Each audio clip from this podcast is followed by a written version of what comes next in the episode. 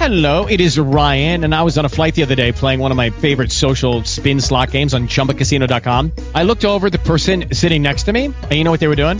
They were also playing Chumba Casino. Coincidence? I think not. Everybody's loving having fun with it. Chumba Casino is home to hundreds of casino style games that you can play for free anytime, anywhere, even at 30,000 feet. So sign up now at chumbacasino.com to claim your free welcome bonus. That's chumbacasino.com and live the Chumba life. No purchase necessary. Group. Void were prohibited by law. See terms and conditions. 18 plus.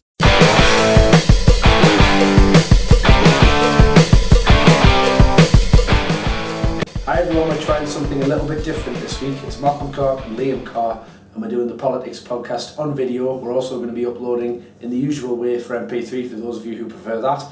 But uh, I welcome Liam, the parliamentary candidate for Hexham for the Labour Party, to talk about tax evasion. Liam, Yeah, thanks very much for that, Malcolm. It's been a busy week as always. I've been out knocking on doors, listening to people in Hexham and Acomb. And yeah, it's, it's been pretty busy. But what we've seen hit the headlines this week, Malcolm, is tax avoidance and tax evasion. Tax avoidance is legal, but I would say immoral, and tax evasion is a bit more naughty and could end you up in prison. So we've had a policy announcement pretty much today from the Lib Dem. Danny Alexander was wheeled out of the Treasury onto the uh, to say that they're going to tackle tax avoidance. Well, they've had five years almost to do this, and they've seen nothing, perhaps because too many Conservative donors engage in these aggressive tax avoidance schemes. now the Labour Party did say uh, that uh, we wanted to really tackle this hard. What do you think are the main things that we need to do in order to raise these and to get this where the public are happy that we're actually doing something to make it better? Well, I think we need to close loopholes and not turn a blind eye to it, because it's been ignored. And I mean, normal working people, like myself and yourself, we pay our tax through P, P-A-Y-E, pay as you earn. And I don't see, we don't have a choice about whether to pay tax or not. And small business owners, and there's an awful lot of them in the Hexham constituency, I was talking to a few um, in Hexham Town Centre on Saturday, and, and they're just dismayed by this because they pay their tax in full and on time by filling in their tax returns. And if, even if they're a little bit short, they'll be taken to tax by um, HMRC. Why should it be any different for very wealthy individuals or huge corporations? Yeah, I think it does come down to um, tackling the big issues, and we've seen Ed Miliband's quite happy to stand up to Murdoch.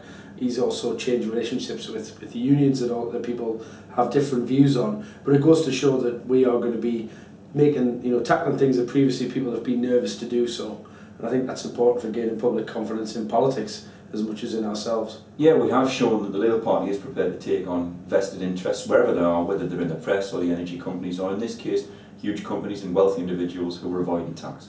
So moving on then, uh, the next topic we're going to talk about is the very unfortunate story uh, about the, the girls from Bethnal Green who appear to have travelled to Istanbul with a view, the, the concern is, to go to Syria. And obviously this is a very concerning story, Liam, about people who've been radicalised, possibly online, and who, and young girls in particular, who are now going across to, to participate or to be some, have some role within that organisation.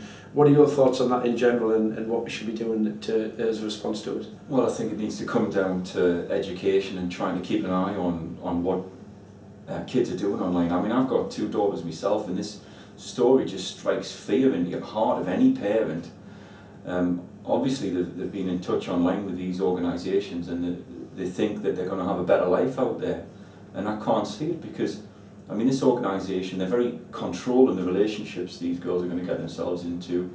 There's stories of domestic violence from survivors who've gone over there. And I mean, they are just entering into a very violent culture with, with uh, an organisation, ISIS, whose ideology really couldn't be more different than the British values that these, Excuse me. that these girls have been brought up with. So it's very sad, it's very worrying, and I think we just need to guard against it. in schools, parents, and other organisations um, really need to keep an eye on this because it it just goes against everything that you would ever expect. That you've got three girls who've been brought up in this country. You would think that this would never happen, but but obviously it has. And um, there is a role for, for government and agencies to address this radicalisation. I agree, and I think for me it was just like like you say, so out of the ordinary what you'd expect to happen. Um, that we sort of were sort of caught on the hop a little bit with it, and I think we do have to be vigilant about what we're doing online. Internet gives us so much, um, but it also throws up a few dangers as well. And I think we need to be you know really spending some some money basically on making sure that monitoring online is doing better. I think, like you say, it's about knowing what your kids are doing online, but it's very easy to hide stuff. And I think you know everyone, these families are devastated. Hopefully, they're to, the girls are going to come back. Um, but it was such a shock for them, and my heart goes out to them, and I, I do hope they come back safe and sound. Yeah, my thoughts remain with the families. It must be just a horrendous time for them at the minute. Moving on then, the next story that we're going to cover is the UKIP and Meet the UKIPers. And of course, as a result of that documentary, comments made by, at the time, a UKIP councillor rendered her expelled from the party due to some uh, out of date and controversial comments she made towards black people. Liam, does this show UKIP in a, a poor light or does it shine a light on the type of people that's involved in that party? Well, it's right that she's been expelled from UKIP, and what we're seeing is that UKIP, now they're becoming, I suppose, a bit more established, the same level of scrutiny that would apply to any political party now applies to them. So she would be expelled from any political party for airing these views. She made some really negative comments about black people and used a very old fashioned term to refer to them. And it just shows you what sort of people are attracted to UKIP. And you wouldn't want these people holding a council position or high office at all. And it is worrying that people vote for, if people do vote for UKIP, they really don't know what they're going to get. Yeah, I mean, I know the way that UKIP sort of gather candidates because they seem very good at like by-elections where they go from one seat to the next and it's like that machine that just goes. But when they have to distribute that to many seats, it becomes a lot more difficult for them and they don't have an established network of members. So they're looking for you know well-known community figures, well-known anti-politics figures to stand for them. And, and what they get is people who take advantage of that opportunity but also have other things going on underneath. It seems to be with this lady that she has very controversial views that aren't even welcome in UKIP.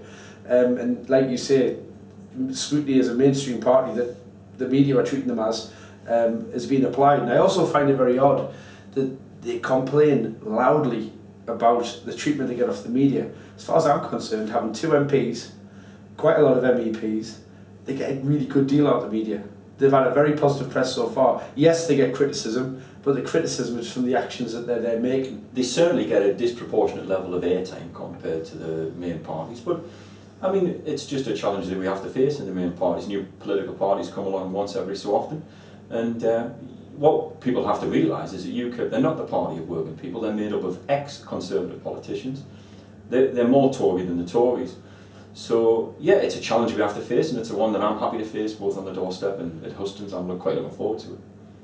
Speaking of the opportunism, Liam, that you mentioned there, I've got something I want to share. I read tonight, and there's a little bit of a brouhaha I come across over um, Austin Mitchell, the Grimsby MP for Labour, who's standing down. Um, he has a, I think, a 714 majority over the Conservative candidate, lady called Wendy, forget her last name, sorry. Um, and she's actually standing for UKIP this time. So that's a classic example of the opportunism where she's just looking to get elected, has sort of identified that seat. And as she did, as she came quite close last time, she's moved over, try to take advantage of, of that area. And I know that area quite well, and it could well be one that perhaps is ex, you know potentially vulnerable to UKIP. And uh, I just find it, you know, was that a genuine move, or was it electoral opportunism? Well, they all are. I mean, they, they just seem to get ex-conservatives stand up for them, and yeah, it it's just a, the very extreme right wing of the Tory party. It seems like to me that's the sort of candidates they attract. So in terms of your local campaign in this week, what have you been up to? Well, I've been in Hexham and Acomb, which is uh, always good to be, be in Hexham. I was talking to some small business owners and uh, again about tax and just a few things that could be done in the town itself, and I'll pass those ideas on um, to the town councillors. And uh, yeah, I was I was listening to voters both in Hexham uh, Central itself and in Acomb, which is a small village outside of Hexham, and people really agree that we need a change of government when we're, when we're canvassing. Um, it is one of the questions that we ask: Do we need a change of government? And yeah, a lot of people think we do need change. What we need to do is we need to be able to convert though, that dissatisfaction with the current government into a result for Labour, and I'll be working very hard to do that between now and May the seventh. Uh, for myself, Malcolm Clark, and on behalf of Liam Carr, we'll see you next time and thank you for watching. Yeah, thanks for watching and thanks for listening.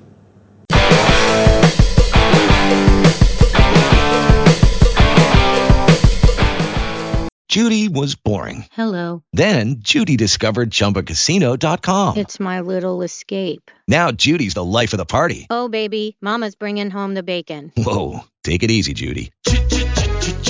The Chumba life is for everybody. So go to ChumbaCasino.com and play over 100 casino style games. Join today and play for free for your chance to redeem some serious prizes.